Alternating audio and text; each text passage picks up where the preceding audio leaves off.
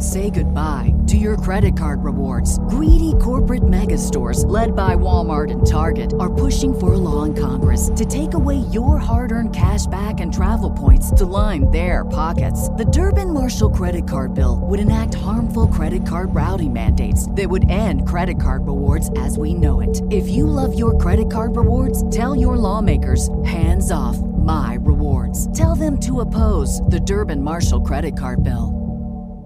Saving money on exterior wall lights. Now at Menards. Find your style with Patriot Lighting. Exterior lights enhance the look of your home. Choose from over 50 options from Patriot Lighting. Now through May 19th, get $10 instant savings on a single qualifying purchase of $100 or more on in stock outdoor wall lights. Check out our entire selection of outdoor lights and see the rest of our deals happening now on Menards.com.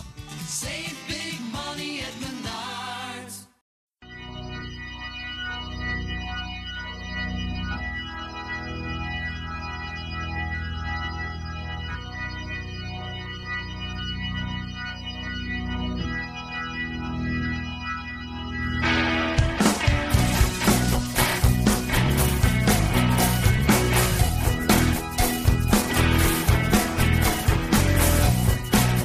Hello, everyone, and welcome to Building the Machine, a new podcast series from Red Leg Nation Radio. Over these 12 episodes, we're bringing you the story of the Big Red Machine, Cincinnati's baseball dynasty that changed the game forever. Day by day, year by year, you're going to see how the machine was constructed, experience all the highs and lows, and see the legacy that remains.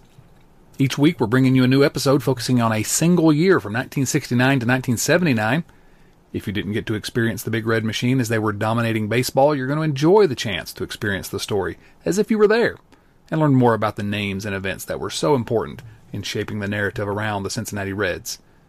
We're also going to give you some thoughts on things that were different about baseball back in that era, from salary negotiations to the way the game was played, to the things that happened that made this team become what it became. If you were fortunate enough to watch the machine live, this was going to be a fun blast from the past. This is episode number five, Close But No Cigar, again. I'm Chad Dotson, and joining me now to discuss 1973 for the Big Red Machine is Bill Lack. How are you today, Bill? I'm good. I'm good. This 73 is, a, is an interesting year for the Reds. It's a it's a exciting year, but it ends again in disappointment. A common theme of the early Big Red Machine, right? Absolutely. Let's talk about, as we do at the beginning of each of these podcasts, what was going on in the world in 1973. In the news, the U.S.'s involvement in the Vietnam War ended with the signing of the Paris Peace Accords. The Watergate hearings began. Spiro Agnew resigned as Vice President of the United States, and then later in federal court in Baltimore pleaded no contest to charges of income tax evasion uh, that occurred while he was governor of Maryland. Uh, kind of an interesting year in the news, a, a landmark year in the news for uh, the United States, certainly, Bill, wasn't it? Yeah, the, the Watergate hearings made a, a, a, big, you know, Senator Sam Ervin and his eyebrows became an icon. uh, Bill, you want to tell us what happened in the world of music in 1973? A lot of interesting things in music and movies that, that year. Um, Pink Floyd released Dark Side of the Moon, uh, which is one of rock's landmark albums. It, it was on the uh, charts for over 900 weeks and sold over 45 million copies. And for those of you, if you want to do some quick math, 900 weeks is 17.26 years on the charts. That's not bad. That's that's a, that's a couple of days. I think you can make a couple of bucks on that. Uh, Zeppelin played before 56,800 people in Tampa Stadium on their 73 North American tour, breaking the Beatles record that had been set at Shea Stadium. Elton John released his most successful album, Goodbye Yellow Brick Road. Queen released their first album. Some other first albums that were released that year were um, uh, Lynyrd Skynyrd released their first album. Some other good albums that year Quadrophenia, The Who's second rock opera, uh, Let's Get It On by Marvin Gaye, Band on the Run by Paul McCartney and Wings, Dixie Chicken by Little Feat, which is one of my favorites, Tres Hombres by ZZ Top, another one of my favorites. Uh, Billy Joel did his first release with Columbia Records called Piano Man. Uh, Hip hop was reportedly originated by DJ Kool Herc in New York City. And some of the biggest singles uh, were Angie by the Rolling Stones, Tie a Yellow Ribbon Around the Old Oak Tree by Tony Orlando and Dawn, Bad Bad Leroy Brown, and three of my favorites in the top 25 Let's Get It On by Marvin Gaye, Frankenstein by Edgar Winter, and We're an American Band by Grand Funk Railroad. Definitely a big year in music and also a big year in, in movies. One of my favorite years, of course, the 70s is uh, probably my favorite decade of movies. And 1973 was a really important year in movies. Uh, the best picture and the highest grossing film that year was The Sting, Robert Redford, Paul Newman. If you've not seen The Sting, it's, uh, it's incredible. I'm sure you've seen that, haven't you, Bill? Oh, many, many times. Yeah, fabulous movie. Also released that year, uh, The Exorcist, which was the second highest grossing uh, movie and the highest worldwide in 1973. American Graffiti, George Lucas uh, directed that one just before Star Wars. Starred uh, uh, Ron Howard and a very young Harrison Ford. Last Tango in Paris. Uh, Roger Moore's first turn as uh, James Bond in Live and Let Die. Uh, some good movies there. The high point. Of, The high point of that movie was the theme. That was absolutely the theme sung by Paul McCartney and Wings. Exactly. Uh, two of my favorite movies ever, and if you've not seen these movies, I'm going to go off on a, just a very short uh, diversion here. Two of my favorite movies ever were released that year. Uh, one that I may, it's in my top three of all time, is Badlands. It's directed by Ter- Terrence Malick. It stars Martin Sheen and a really young Sissy Spacek. Both of them are really young, and it's just an incredible, incredible movie. If you've not seen that, go see Badlands.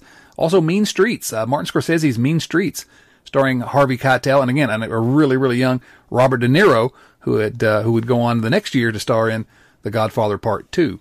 Uh, any other thoughts about the movies in '73, Bill? Yeah, um, and I saw Mean Streets, and I'll be honest with you, it didn't do nearly as much for me apparently as it did for you. I saw it recently, as a matter of fact. Some other movies that year, Westworld, which isn't as good now as it seemed then when you watched it. Uh, Serpico, Soylent Green, spoiler alert, it's people. Paper Moon, Tatum O'Neal won an Oscar. Dirty Harry came out with their second movie, Magnum Force. The Way We Were. The Paper Chase, which I just rewatched on TCM late the other day, where John Houseman won an Academy Award. The first, the original Walking Tall with uh, Buford Pusser came out, and John Wayne put out a really terrible movie called Cahill U.S. Marshal. You noted Paper Moon. Uh, again, Peter Bogdanovich's follow up to uh, a couple of the greatest movies ever. His first three movies are just an incredible trio, and he never really made another good one after that. But yeah, Tatum O'Neal and uh, and Ryan O'Neal starred in in Paper Moon. Great, great movie. In television, we had uh, the premiere of Kojak, had the last episode of the original Laugh In, Bonanza, Mission Impossible, The Mod Squad. Now I know you were upset about Mission Impossible going off the air, Bill. Actually, I was upset about the Mod Squad going off the air. Oh, really? Oh man, that was the coolest show in the world at the time. And when you were, I was 15 and now it's funny because we've watched it since then on on on I think it was Netflix when you did it on discs you could still get Mod Squad, and it it, it has not aged well. And, and, you could play it like a drinking game where every time Link said solid, man, you'd be drunk by the first fifteen minutes. Sounds like a plan. Yep. Uh, the debut of the 1970s version of Match Game, and and that is uh, again I didn't get to see it until reruns much later, but uh, Gene Rayburn as the host with that uh, impossibly skinny microphone, and just a hilarious, hilarious show starring the incomparable Charles, Charles Nelson Reilly. Uh, number one daytime and, television. And Richard Dawson. And Richard Dawson was on there before and, and, Family Feud. for those who haven't heard the podcast where Chad and Chris Garber go on for 20 minutes about Charles Nelson Reilly and Match Game, it's worth a listen. I can't remember exactly which episode it was, but it's worth a listen. And they talk about his Gene Rayburn's long microphone. Yeah, go find it in the archives of Redleg Nation Radio. It's it's still there. Yeah, that that one went off uh, off the rails just a little bit. But come on, Gene Rayburn. Show was great. A Charlie Brown Thanksgiving aired on CBS for the first time that year as well. Now, going back to Match Game, it was the number one rated daytime television program that year, uh, and also the following two years, and the number one game show from 73 to 77. Go watch Match Game if you can. Well, any other thoughts about television in 73, Bill? The only other thing is in, in January of, of that year, Elvis's Aloha from uh, from Hawaii via satellite was seen worldwide by over one billion viewers. Elvis was still a thing. Elvis was the king. He was indeed. Now in sports, the Miami Dolphins completed the first and only perfect season in National Football League history when they defeated the Washington Redskins 14 to 7 in Super Bowl 7. You remember that Super Bowl, Bill?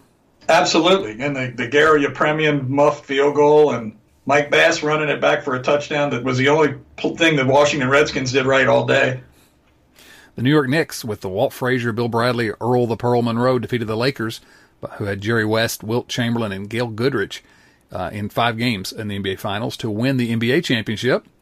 Yeah, but you you don't mention Willis Reed here. They still had Willis Reed at that point. They did, but he was uh, on the downside at that point. Uh, if you look at the stats from the '73 team, I should have mentioned him though. He because he was key in the, the championship two years prior.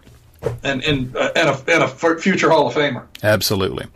Montreal Canadiens uh, defeated the Chicago Blackhawks four games to two to win Lord Stanley's Cup. George Foreman defeated Joe Frazier to win the heavyweight world boxing championship. You a big George Foreman fan back in the day, Bill? No, I was not. I was a big Muhammad Ali fan back in the day, and but I can remember this fight. I mean, if you've never seen this fight, and you, I'm sure once again you can see it on YouTube or something. It, he hits Frazier and knocks him off the ground, and and it's just another thing about. And I'm a boxing guy. I love boxing. It's just another thing that, that shows that the contrast in styles is what makes fights. Ali always had trouble with Frazier, knocked out Foreman. Foreman destroyed Frazier. and it's contrasts make fights, and it, it was an unbelievable fight. Short, but unbelievable. Secretary in 1973 won the Kentucky Derby, the Preakness, and the Belmont Stakes, became the first Triple Crown of thoroughbred racing since 1948, Triple Crown winner. And Secretary was also the Sports Illustrated Athlete of the Year, and by many considered the greatest racing horse ever. Indeed. Here's one for me, Bill. You're just going to let me roll with this one. Tottenham Hotspur, the world's greatest soccer team, wins the Football League Cup final at Wembley.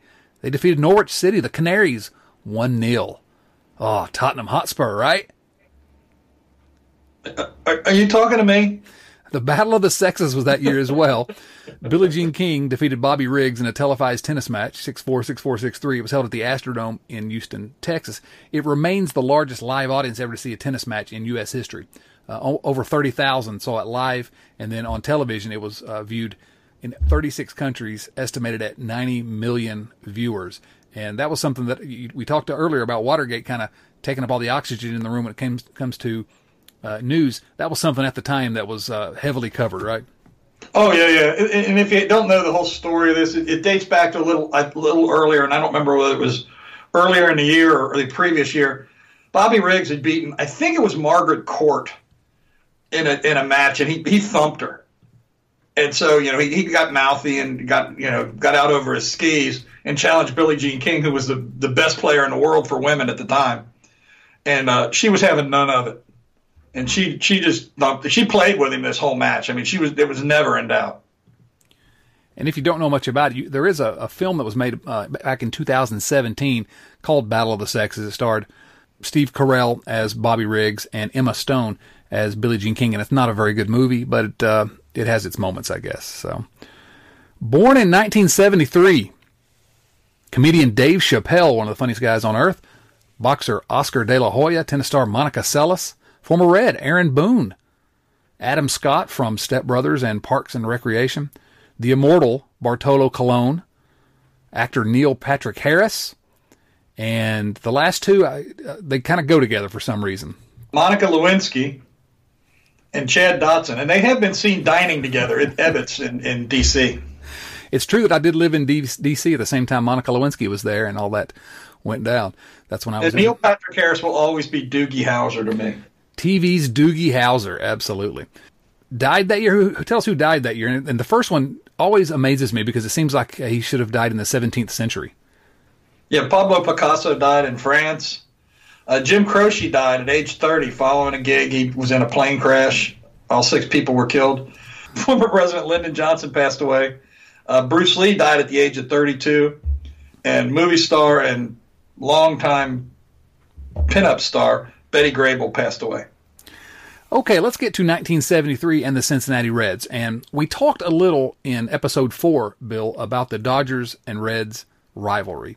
And, you know, it's a good idea before we begin the actual season of 1973 to discuss that a little more because again, it's something that many modern baseball fans don't really remember that there was a Dodgers Reds rivalry and there was one and, and, it went on for a little while. How do you remember, first of all, before we talk some specifics about that rivalry, how do you remember the rivalry as a big time fan of the Reds uh, in the 70s?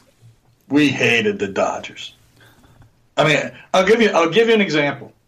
I saw Elton John in Cincinnati, 1976 August, shortly before I went in the Navy. And you know, he he always wore the Dodger hat. He came out and the audience booed him off the stage. Somebody threw a Reds hat out of the audience and he put it on and the place went berserk.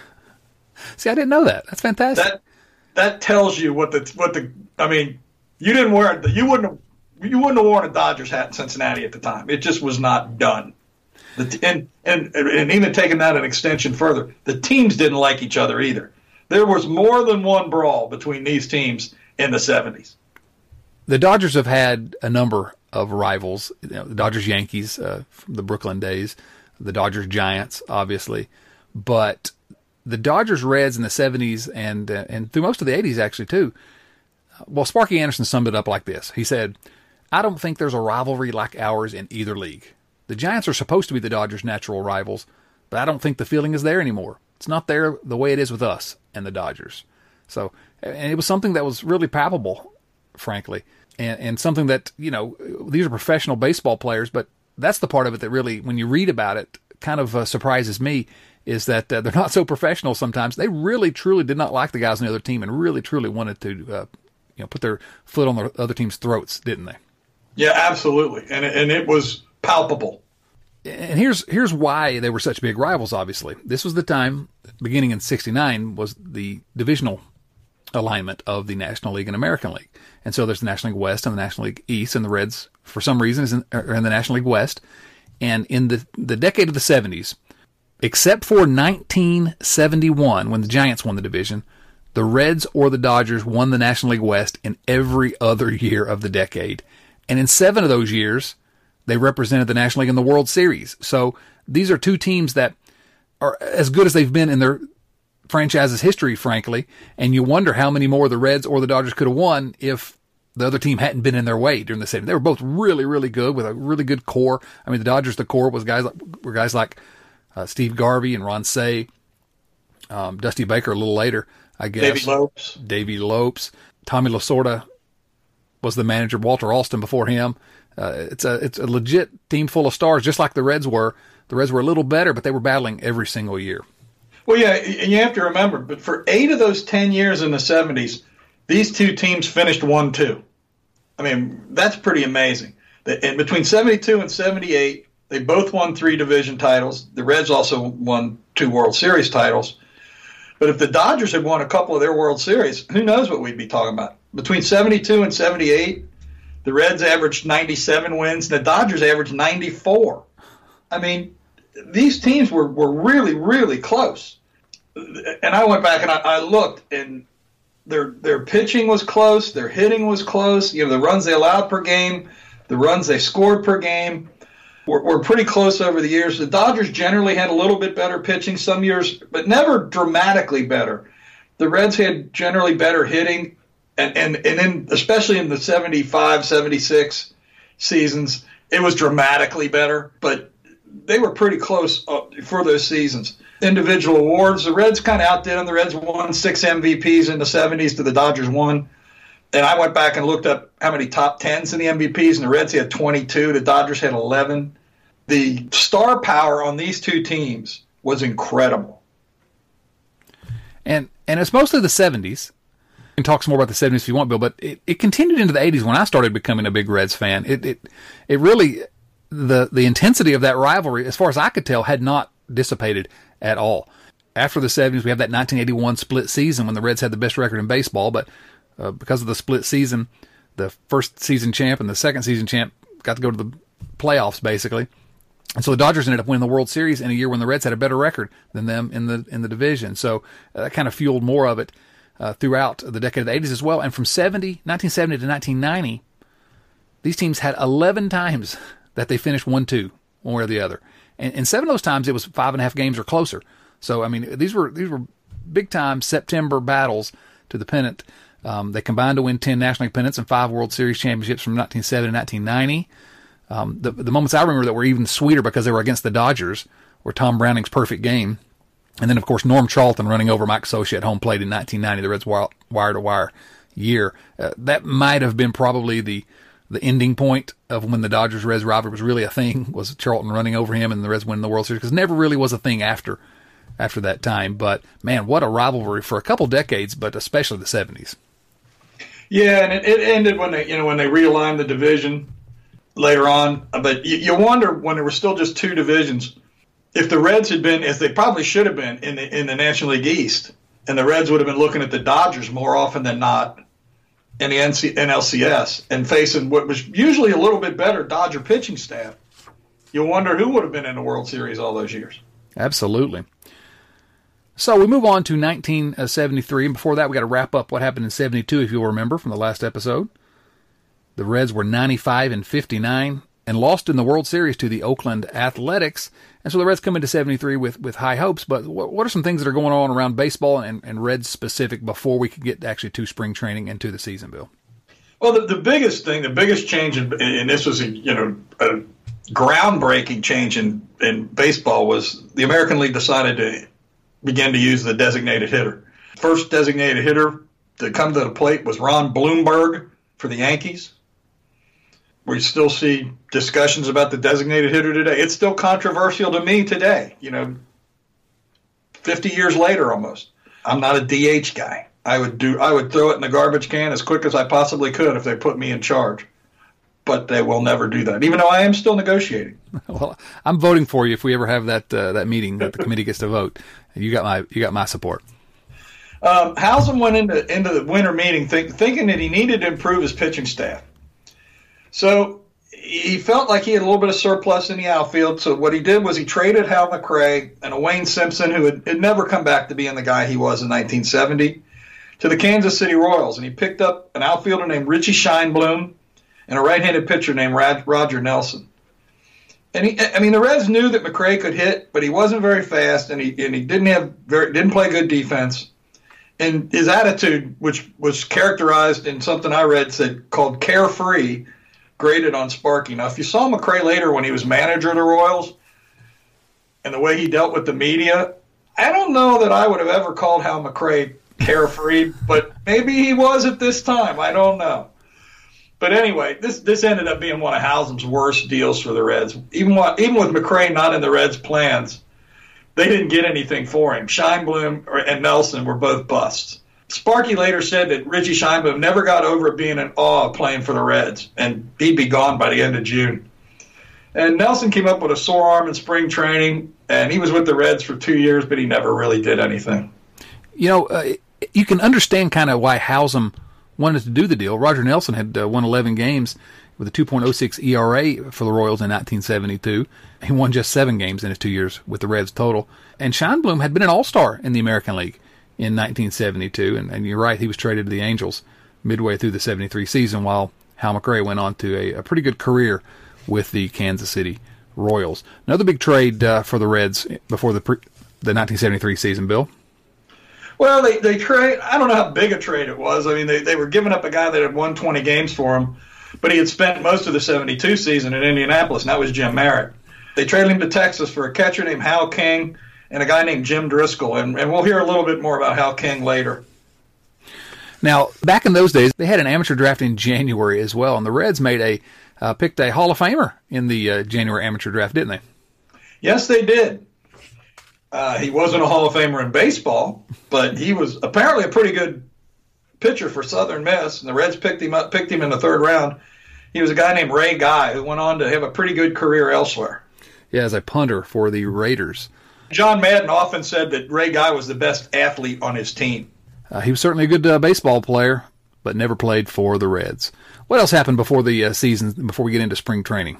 Well, shortly before the season start, Louis Nippert a Cincinnati attorney. He got control of 51% of the team. He bought the uh, the outstanding shares from the Gamble and the the Gamble and the Williams families.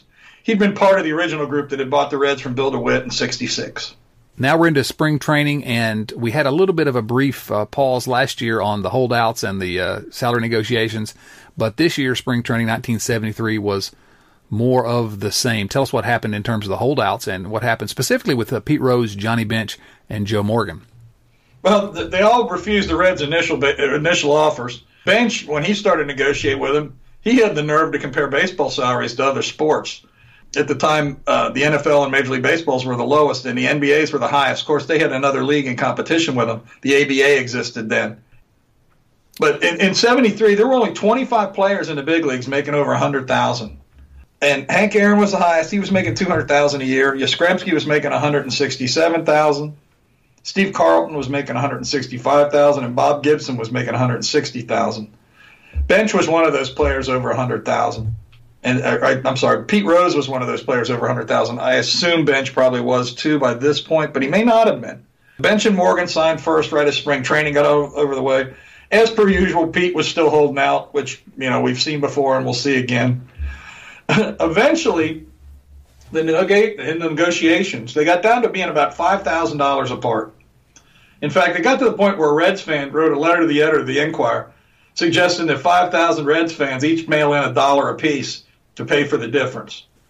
And they, uh, they, they eventually split the difference, and Rose signed for 117.5, which you know he again, as I, we talked about in the last episode, Pete had always said he wanted to be the first hundred thousand dollar single singles hitter, and he was. On the field in spring training, the biggest questions outside of what Howsam identified with the pitching staff were shortstop and right field. At the end of 1972, uh, Dave Concepcion and Darrel Chaney were splitting the shortstop duties, but Concepcion had a good postseason the year before, had a really good spring, and, and kind of won the job in 1973. And it was the beginning of a big run for Concepcion over the next uh, decade plus. It, it, would be a big. It would be a big run for red shortstops. I mean, you know, the, the consistency of the red shortstop position through the next 20, 30 years is, is pretty amazing. And if you think back, the idea that David Concepcion was splitting time with Darrel Chaney is, is kind of funny when you think about it in retrospect. It is funny, but of course, Concepcion, 24, turned 25 that season. Uh, so he was still still young, but went on to become a Reds Hall of Famer and a deserving one. Right field at that time was a competition between George Foster and Cesar Geronimo, who had kind of split time in 72 as well. Foster ended up having a, a really bad spring, and remember, George Foster was uh, was just at that time 24 years old. 23 in the, in spring. He was sent to AAA Indianapolis. And really, at that time, Foster thought his career with Cincinnati was over. And obviously, the rest is history. It was not over. The Reds just felt he needed some more development. Uh, made a change to his stance in winter ball, where he was uh, had him standing more upright so he could see outside pitches better. And the Reds thought that a year with Vern Rapp, uh, Indianapolis' manager and future Reds uh, manager in the majors, would put the final polish on George Foster. Bill, tell us about the pitching. Also, some questions there, right? Well, Gary Nolan's arm had not recovered from the sur- you know from the season before, and, and they'd end up having to have surgery. Uh, we wouldn't see Nolan at all in '74. I don't believe. I don't think he pitched an inning. The rotation Sparky decided on going into the season would be Don Gullett, who would go on opening day. Jack Billingham, Ross Grimsley, and the aforementioned Roger Nelson. Expectations were high, as you can imagine, from a team coming off, off a World Series and with still a, a, pretty young roster. The Reds were favored, but uh, everyone expected Los Angeles, Houston, and San Francisco to contend in the National League West as well. Going to be a tight division. Tell us how it started on opening day, Bill. Well, it was uh, it was not a good day. It was windy and cold, and the high temp got to 44 a recent release POW who'd been spent six years in Hanoi Hilton, Captain Edward Mechenbier, who grew up in Dayton, threw out the first pitch.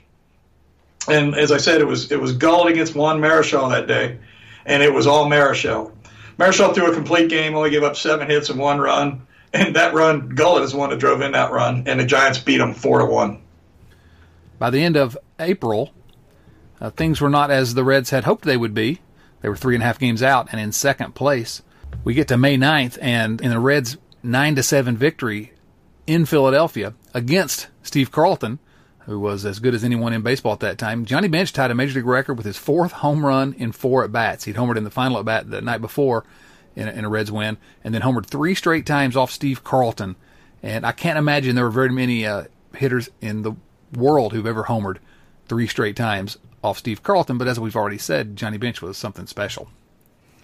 Well, and we and we talked a little bit in the last episode about when Bench got hot, he was white hot, and and I and I haven't looked this up, and I'm sure you can, but I remember he beat Carlton like a drum too. and I was left-hander against right-hander. But I, you know, for a guy that was a you know probably the best pitcher in baseball at the time, or pretty dang on close, and a future Hall of Famer, I remember Bench used to just beat him like a drum.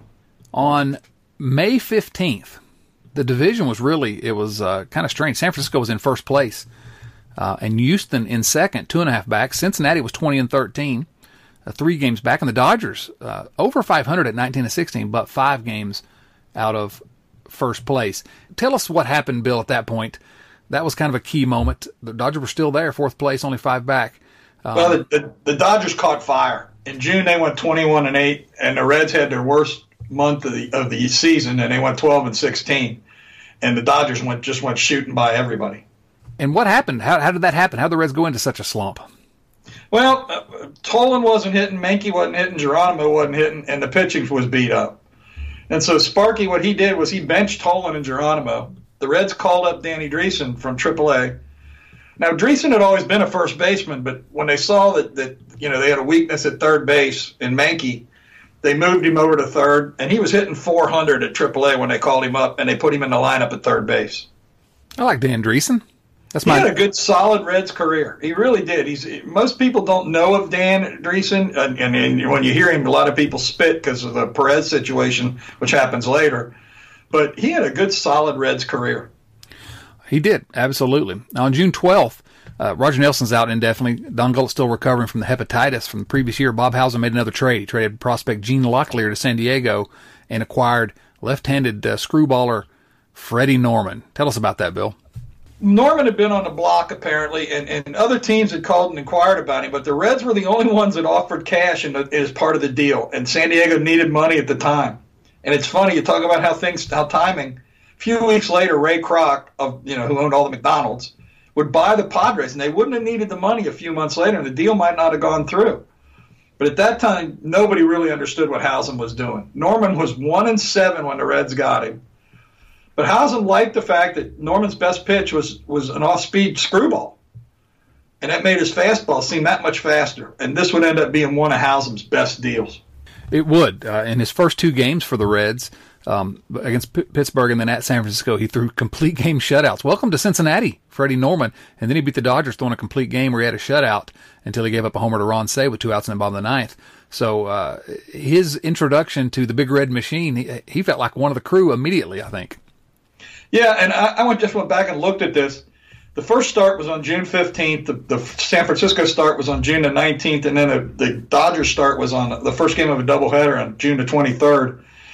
So in, in, eight days, he threw 27 innings for the Reds, gave up 18 hits and one run. That'll probably make you pretty popular in the clubhouse. I would think so, especially since the Reds were in that uh, downfall, as you said, and uh, the Dodgers were ascending. At the end of June, the Dodgers had come, uh, moved all the way into first place. They were up by six and a half games over the Giants, and the Reds were languishing in fourth place. They were just two games over and 11 games out of first. They just lost game one of a critical four game series uh, to the Dodgers at Riverfront. Went 13 innings. Uh, the Reds blew up blew a five to one lead, gave up six runs. Clay Carroll, Pedro Borbon got kind of roughed up. Reds ended up tying at seven to seven on a Joe Morgan home run at the bottom of the ninth. The Dodgers won in the 13th. And at this point, again, uh, the Reds are 11 back and in real danger of getting buried in this race because we're moving on to July, and that was uh, that was kind of a, another point where you can kind of stick a pin in the calendar and say, here's where things started to turn around. So on Sunday, July the 1st, the Reds would be playing in front of like 46,000 fans, and they'd start their comeback during a daytime doubleheader against the hated Dodgers. And this day, at least the first game, would, would have a very unlikely hero. Uh, Sutton went to the mound for the Dodgers in game one, and, and Freddie Norman was going to the mound for the Reds. And Norman was three and one since coming over from the Padres, as we talked about a minute ago, where he had the, the three amazing starts when he first came over. But then in his fourth start, he got kind of beat up on by the Astros in a 10 to 2 loss. He gave up six runs in five and two thirds. And at this game, though, both pitchers pitched like aces. They were both still in the ball game when it went to the bottom of ninth, and the Reds were down three to one. And in the bottom of the ninth, Perez led off with a double, and then Sutton got the next two hitters, which was Bobby Tolan and Larry Stahl, who had started in right field, which tells you how much they were struggling at right field at the time. And Sparky thought he needed a homer, and he sent Bench up to pinch hit for Davy Concepcion. And Bill Plummer had started this game behind the plate, so he sent Bench up to face Sutton. And the last time Bench had faced Sutton, he'd hit a game-winning homer or a game-tying homer. I'm sorry. But Sutton walked Bench. He didn't intentionally walk him, but he wasn't getting giving him anything to hit. So the Reds had first and second with two outs. And about the only guy Sparky had left on the bench was a guy named was Hal King, who we talked about a little earlier. And King was a third string catcher, and he had a lifetime 217 batting average. He'd started the year in AAA for the Reds, but he'd also hit a grand slam off off of Don Sutton, off a of Sutton screwball when he'd been a Brave. And we talked about a couple episodes ago. We talked about a game where King happened to be catching against the Reds. So with two outs and two strikes, he gets a pitch and he swings so hard that he tore a spike on his shoe. It went over the fence, and the Reds won the game four to three in a walk off. and you say an improbable hero. Hal King, maybe uh, the most improbable hero, the third string catcher. I love it.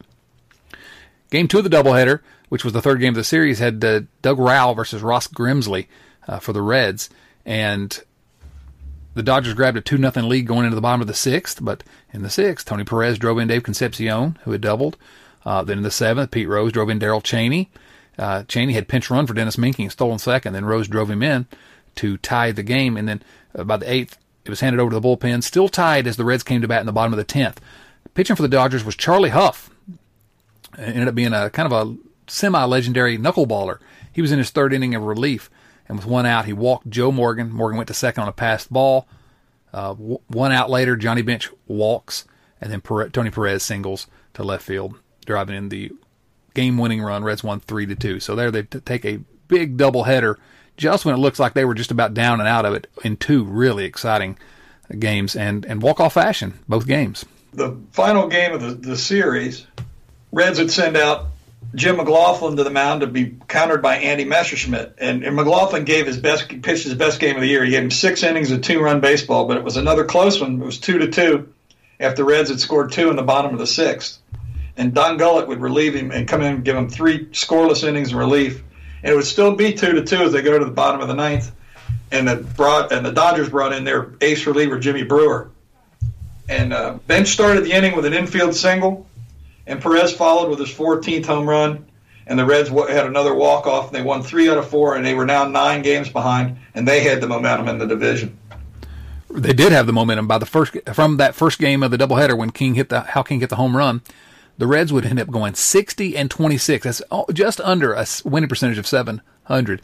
And uh, by the end of July, the Dodgers' lead was down to three and a half games. And Pete Rose had one of my favorite quotes. I'll let you go ahead and tell us what what, what Pete Rose say about uh, the fact that the Reds were down by three and a half games to the Dodgers. He said the Dodgers may be in first place, but they're chasing us. And, and if you look at the monthly breakdown, in July the Reds played 774 baseball. They went 24 and seven in July. I'm not sure they've ever had a month that was any better than that. Yeah, and uh, you know the final three months, the Dodgers only five over 500, and uh, then at the end, September, they go 12 and 14. The Dodgers, the Reds were 20 or went 19 and 8. So uh, it was a really incredible run that had to happen despite the fact that they lost their their starting shortstop. Dave Concepcion broke his ankle on July 22nd, and he was actually slated to start his first All Star game uh, that same week, but he was out for the season, and that really uh, hampered the Reds' line because Darrel Chaney had to replace him and uh, Bobby Tolan Cesar, Cesar Geronimo really weren't weren't hitting. Um, but the following month in August, pretty good uh, and a pretty significant debut in terms of building the machine. Who debuted on August 25th, Bill? We saw Ken Griffey for the. I don't know if it was exactly the first time, but it was it was when he came up to stay. And uh, actually, it was his, his major league debut was was that year. He started out the day by going two getting two hits against the Cardinals in, in Riverfront on the 25th of August. And we've talked about the Great Eight, and here as as one of the pieces of the Great Eight, helping to to to, to round out that fantastic group. And of course, George Foster is going to be back for good soon as well. September 4th, the Reds took over first place. And uh, then again, later in that month, September 19th, your guy Freddie Norman again. Yeah, Freddie went uh, threw a two hitter against the Giants to even his record at 12 and 12. And like as we said earlier, he was one and seven when he came to the Reds on June the 12th. But, but before we get off of Freddie Norman, he's another one that we did a, a, really, really great interview with. That's still available on Red Leg Nation Radio. Freddie gave us a lot of his time, and it's a super interview. If you get a chance, go back and listen to that. Absolutely, still available in the archive. Search for it at redlegnation.com. Fred Norman. Um, I think it was a two-part episode because it was such a long and interesting interview that uh, we had to split it up into into two parts. September 24th, the Reds clinched the National League Western Division title with a two to one win at Riverfront Stadium over the San Diego Padres. Dick Baney threw seven shutout innings for Cincinnati, and the Reds' two home runs came on uh, two runs came on home runs by Tony Perez and Andy Kosco, and uh, a momentous occasion at the end of the season the last day of the season, September 30th, the Reds went over 2 million in attendance. There were 50,776 fans that day. They lost. Jack Billingham was going for his 20th win, um, but they went over 2 million in attendance. So uh, Cincinnati was was really behind this team. Now, one of the kind of uh, postscript moments, or one of the storylines of September of that year, was the situation surrounding Bobby Tolan. And of course, we've talked about Bobby Tolan in every episode of this podcast series. Uh, he was a, a, key to the early Big Red Machine, uh, the building the Big Red Machine. He was um, had just a, an incredible year in 69, an even better one in, in 1970, and then was injured the entire 71 season. 72, uh, not as good, and 73, uh, the, the, season we're talking about now, uh, the worst of his career to that point. Tell us about Bobby Tolan and what was going on at the end of that season. Well, by, by September the 27th, the Reds suspended him for insubordination, but it had been a, a season long process of, of, problems with Bobby Tolan. Uh, he, he'd had a season long slump, and he'd been benched several times by Sparky. And, and, and Red Leg or Red Leg Dynasty quotes him as being the, the proud and somewhat high strung Tolan had not responded well to the benching. And anyway, and as the season moved along, Tolan withdrew more and more from his teammates and started keeping more and more to himself. By late August, he'd started to grow a beard, which was strictly against team policy. And when he refused to shave it off, Sparky threatened to take his uniform away. He also said he was having some problems with his back, and he missed a doctor's appointment in late in August. He said it was miscommunication. The Reds said it was just insubordination and insolence. And when Chief Bender went to the clubhouse to remind him about this doctor's appointment, it ended up with a, a shouting match, and they had to be separated. And Howsam fined Tolan, and Sparky banned him from the clubhouse and, and Tolan filed a grievance, and he got reinstated. And for you know, from then until the end of September, Sparky used him every now and again as a spot starter or pinch hitter. But he spent most of the month sitting by himself on the bench. On the night the Reds clinched the division, Tolan left the clubhouse in a hurry, and on the 27th, as I said earlier, the Reds suspended him again for insubordination. Yeah, and you know uh, there were scuffles not just with uh, Chief Bender that season, but uh, other front office staff, uh, teammates, and opposing players. I mean, it was really a, a, a bad year. Tolan was left off the playoff roster. He was traded in the offseason. And um, Red Leg Journal, if you've never read uh, that fantastic book, that is one of the basic things we're using to research these seasons. They stated, and really, uh, it makes you wonder that Tolan never seemed to recover from missing the two balls in the seventh game of the World Series uh, in 1972. And you'll recall Bill talking about those two balls in the 1972 World Series against the Orioles. In our previous episode, he did hit only 206 in 1973. He would be in the big leagues for a few more years, but would never be the star that he had been. And and really, you know, he was a legit budding star at the beginning of his career, and kind of flamed out after this point, didn't it? Yeah, he was never the same player again for whatever reason. I mean, we'll never know, but. Um, it's a, it, and, and uh, I've long held the seventy the losing the seventh game of the World Series against Bobby Tolan's, and, and, and I'll never get over that. You know, I didn't I didn't sleep the night they lost the seventh game of the '72 World Series, and I was 14 years old. I didn't sleep after listening to you describe it in our last episode. There you go. so the season's over. The Reds finished the 1973 season hot, 99 and 63 record, and they're going to be playing the New York Mets in the National League Championship Series. The New York Mets had won the National League East. They were managed by Yogi Berra. Um, they finished the season only three games above 500. The record was 82 and 79. So the Reds 99 wins, the, the Mets 82 wins, and uh, they won the East with a miracle finish. They were actually 12 games out of first in early July, and they were the Mets were in last place as late as August the 30th, and somehow they come to uh, sweeping to the victory in September and winning the National League East, and they will face the heavily favored Cincinnati Reds. Game one. Well, the, the other thing I the other thing I want to make clear to, to come and, and you're right, they were in last place at the end of August, but the Mets also won 18 of their last 24 to win their division. They were hot uh, coming into Cincinnati for Game One of the National Championship Series, no question about it. Bill, do, do you remember anything about that game? I was at this game. I can remember, you know, I, I sent in for tickets for this game, and I remember putting cash in an envelope and sending it to the Reds. It was a different time. It was a different time, and I had tickets in the yellow seats, and I was right down the left field line.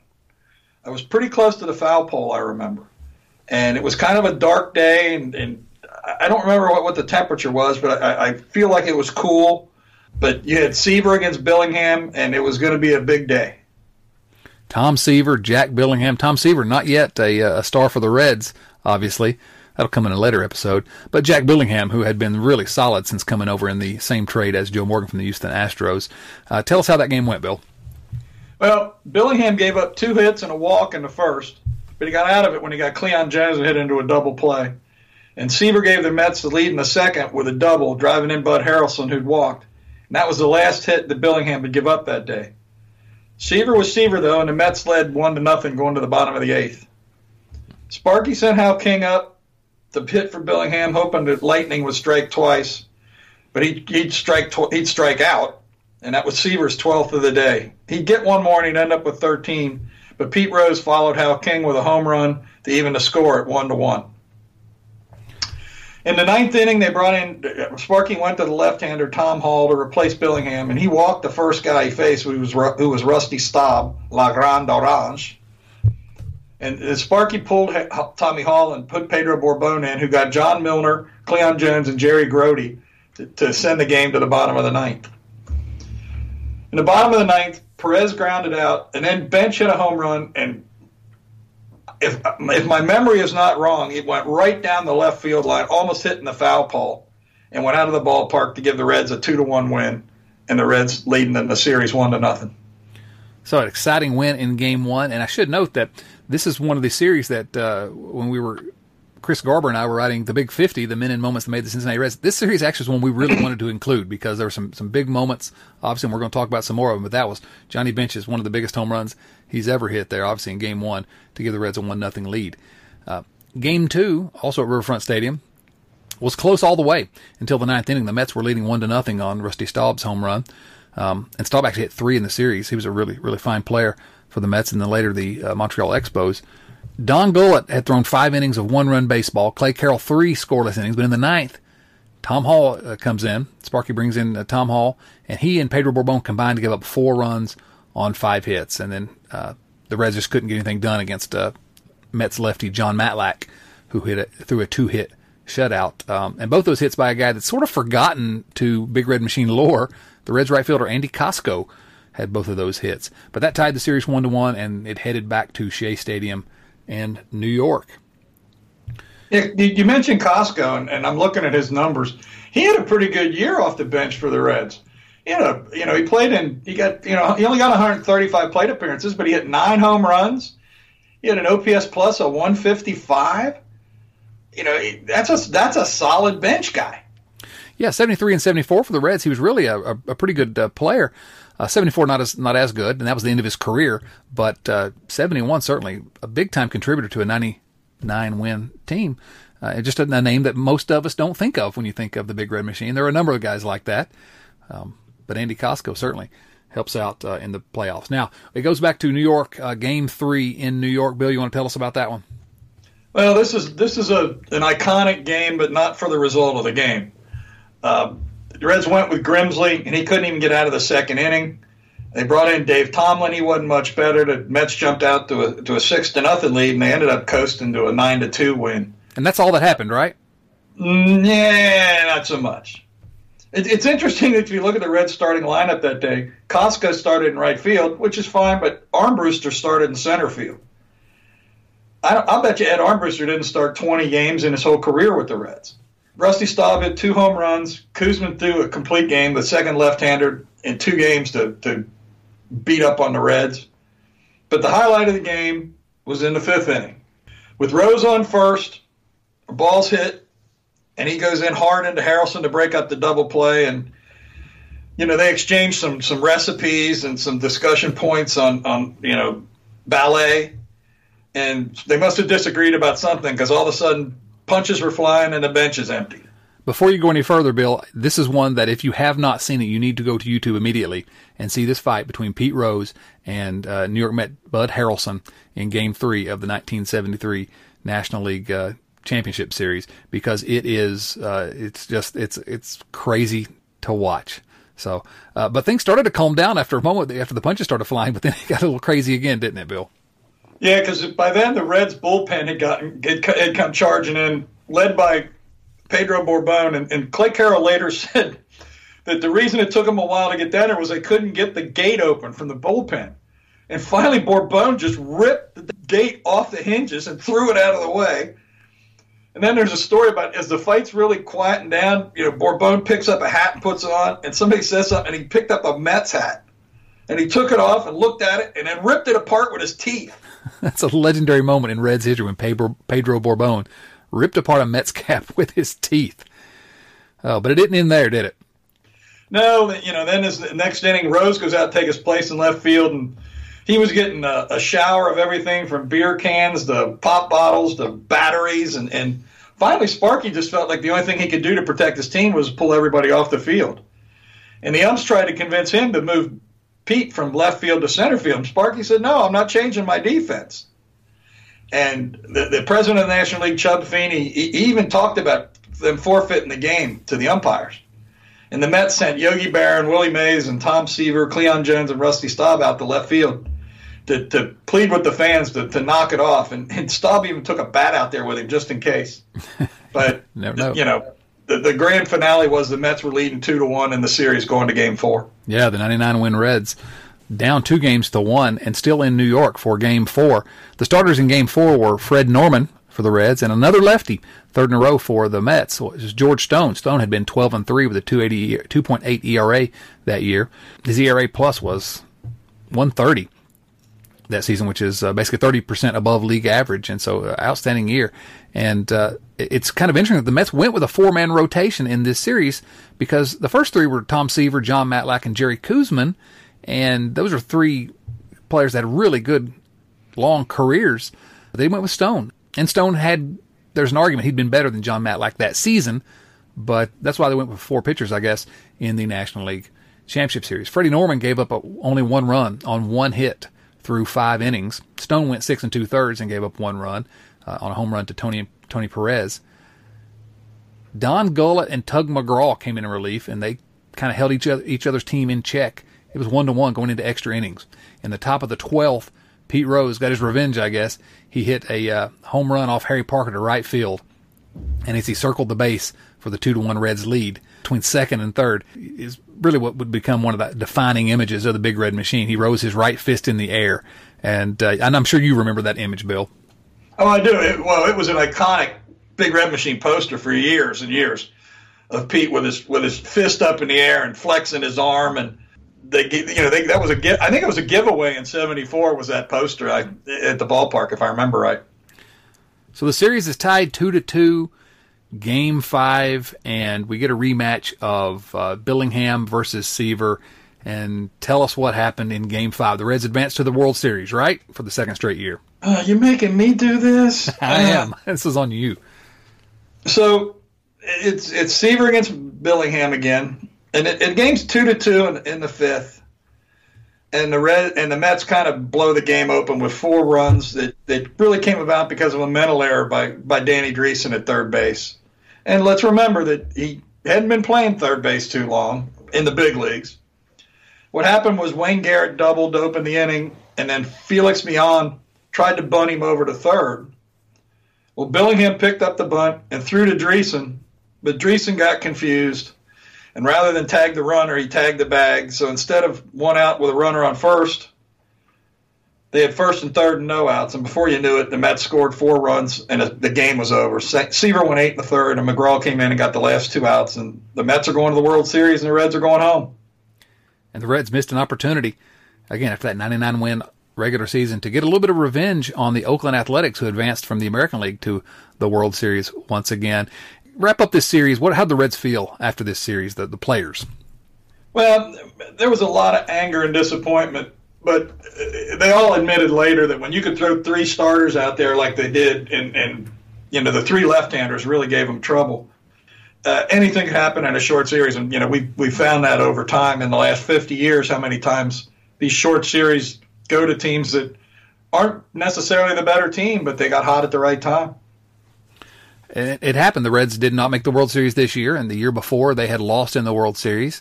Uh, 71, they did not make the World Series. 1970, they made the World Series. So, uh, three of those four years, the Reds had a good claim on being the best team in baseball, but could not get it done. And some of that frustration uh, we're going to see as we move into the next episode as well. Now, let's wrap up 1973. Again, 99 to 63 record. The attendance uh, of over 2 million, as we said, was the second best in baseball, but it was the first time the Reds had ever gone over 2 million in attendance. Uh, Pete Rose uh, won his third batting title. 338 average, and set a club record with 230 hits. Um, that's a lot of hits. That's a lot of hits, and he won the MVP that season. And the Reds obviously had uh, three other players in the top 10, so four out of the top 10 vote getters. Joe Morgan finished fourth, uh, and a good argument that Joe Morgan had a better year than, than Pete Rose. But Tony Perez was seventh, and Johnny Bench, coming off the MVP year the previous season, finished 10th in the voting. And as you look at it, Bench's year was not up to necessarily his standards, and we talked uh, last episode about that they went into his chest cavity, that he was never the same, but still a really good season. Tony Perez, an outstanding year, hit 314, 27 homers, 101 RBIs. Joe Morgan, just uh, 406 on base percentage, uh, 26 homers, 35 doubles, 67 stolen bases, just an outstanding year. But Pete Rose, uh, with that fantastic year as well, wins the most valuable. Perez had a Perez had a 393 on base percentage that year. That's not bad. no, that's not bad. Yeah, yeah. So the offense, and he was at 31 years old. Um, Pete Rose was 32. Everyone else under 30 in that lineup. Uh, what about the pitching, Bill? Well, Billingham was fourth in the Cy Young. Norman ended up tied for sixth. As, as we've talked about before, the pitching was better than you better than you believe and, and better than you remember.